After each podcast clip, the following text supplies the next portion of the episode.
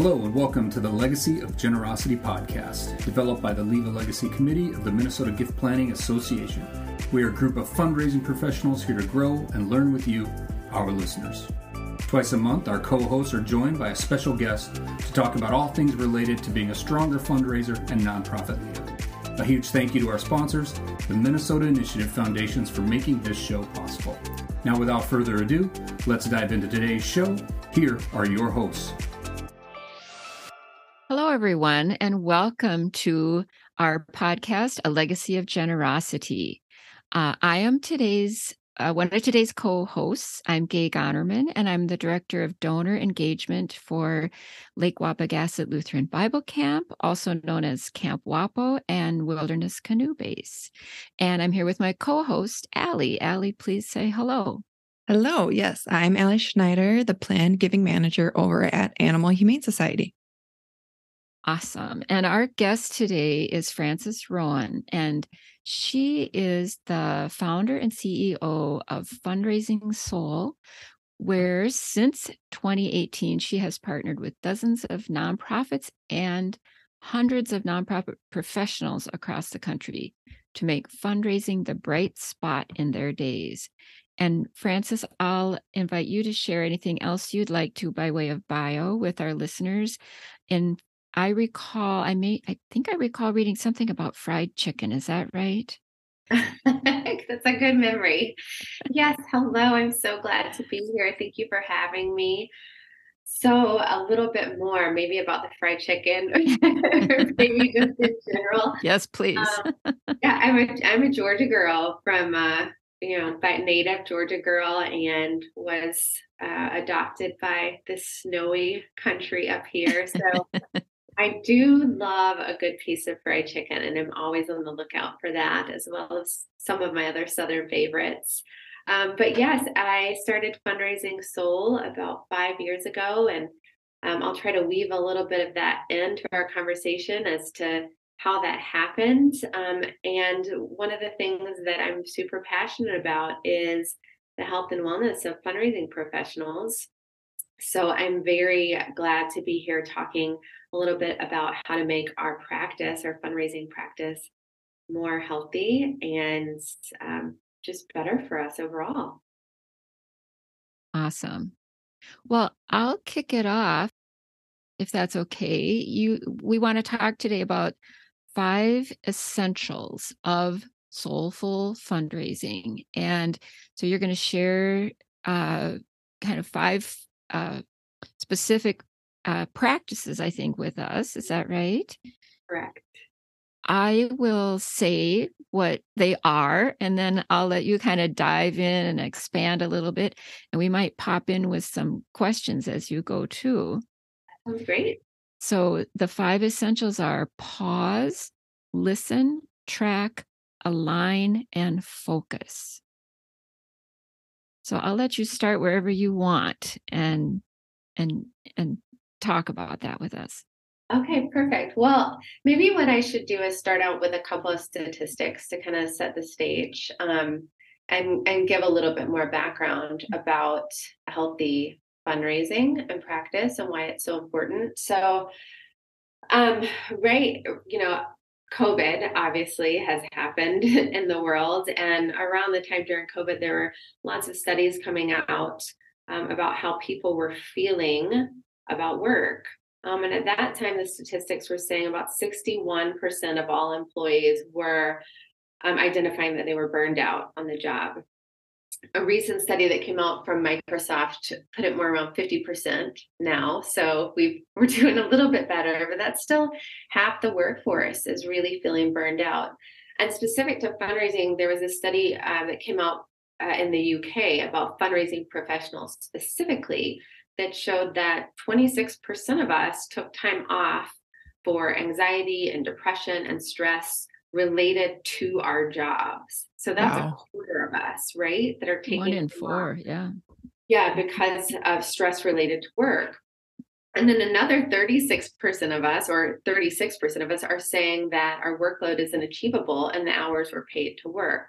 and I think as fundraisers, we we all feel that, right? We have all of these goals associated with so many different parts of our job that are really stressful, and fundraising can really start to become this twenty four seven um, hour job. And then, of course, there's all the things about tenure and, and how long people stay in this profession and mm-hmm. the impact of that on um, the profession and the sector as a whole, right? As fundraisers turn over. And so when you look at these statistics, the, the other piece of it that is talked about, but probably not as much, is that women, and the majority of fundraising professionals are actually women in the US anyway, um, we're on the losing end of all, all, of those statistics, right? There's differences in pay and our personal work experiences and how long we stay in roles. Um, and it's it's even worse for black and brown women. Wow. Um, so so as a woman, um, you know, and all these things were true for me too. So I'll back up a little bit. When, when I fundraised for for 15 years, and then around year 15, I, I kind of paused and I realized that this job that had brought me, or this role that had brought me such satisfaction and joy, um, I wasn't feeling any of those things anymore. I was feeling exhausted and stressed out, mm-hmm. um, and and not happy and this professional. And it was truly because I was unwell. I was exhausted mentally and physically and spiritually. I kind of poured myself out. Um, and not only was I suffering, but my colleagues were suffering because of who I was when I showed up for work.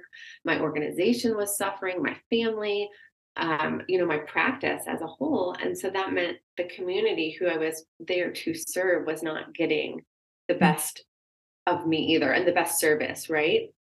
So everything was really suffering. So starting fundraising Sol was really this opportunity to um, empower women and fundraisers to build a healthier practice because it wasn't just like this passion for me anymore it became like this is critical to our sector, right? To have healthy fundraising practice. This is the only way that we're really going to be able to serve the community.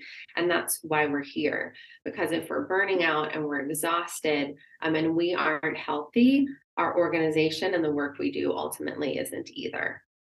So that's kind of the background. that is very think- impressive that you mm-hmm. recognize that and used your experience to not just be like, I give up, I'm leaving, I'm doing something else. And instead, you made it into something that could help everybody, then help the community. Yeah. Yeah. Well, I mean, I wasn't alone, is what I realized, right? right? Talking to people.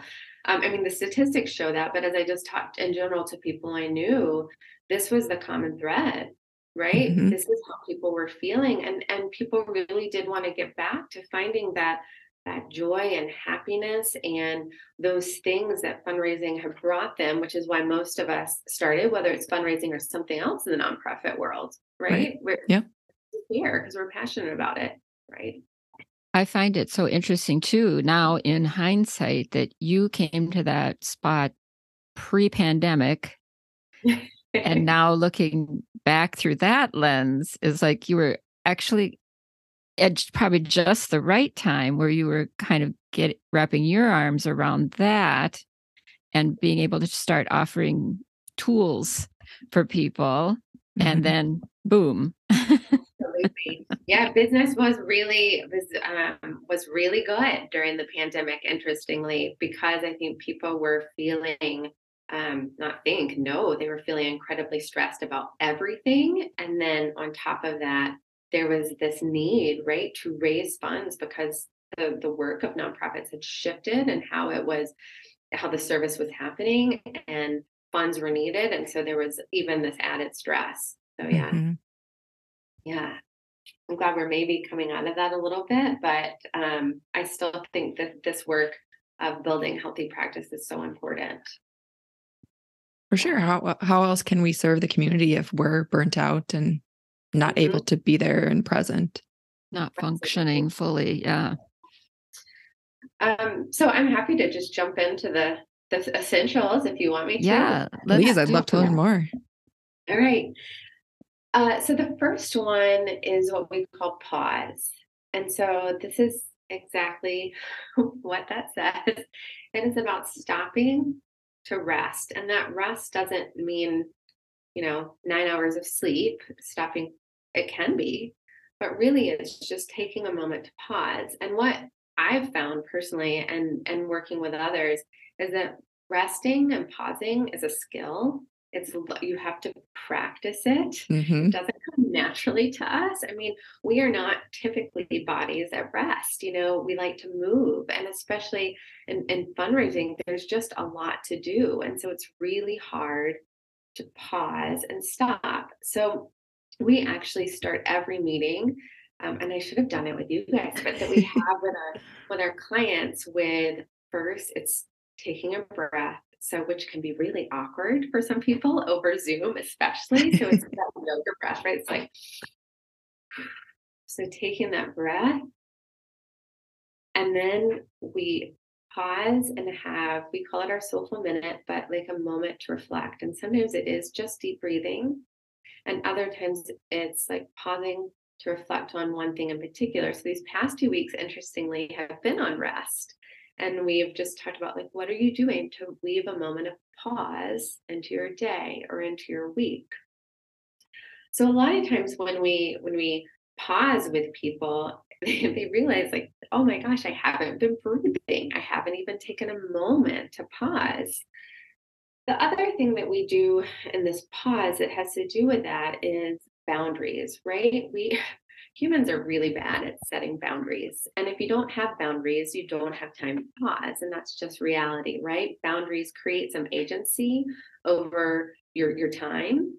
Mm-hmm. Um, and so we we model a lot of times what boundaries look like for our clients. So we always say we rest for our clients and we model boundaries for our clients until they feel like they can do that too.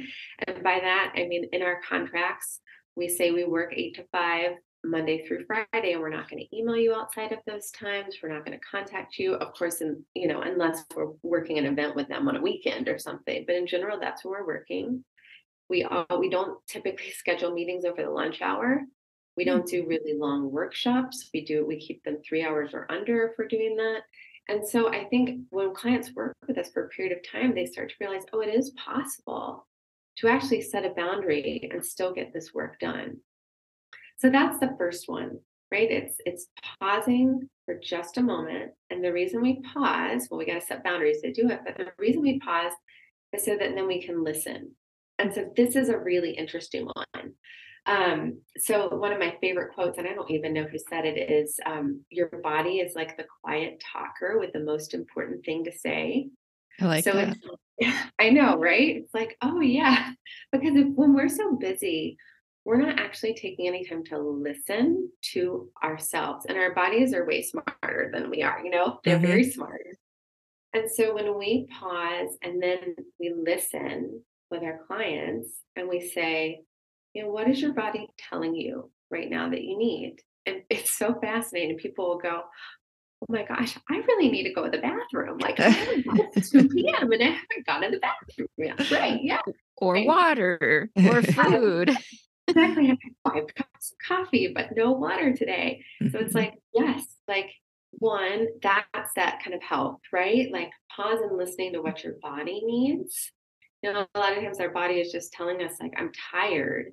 And sometimes, sure, that means we need to get extra, like, actual sleep. But sometimes that means I'm tired because I've been sitting in front of this cute computer and I need to get up and move. Mm-hmm. You know, so that's one thing that we do. The other is when we on, onboard our clients, we we always ask them, how does fundraising feel? And I think I asked this in a session I was with you in, Gay, right? How does fundraising feel right now?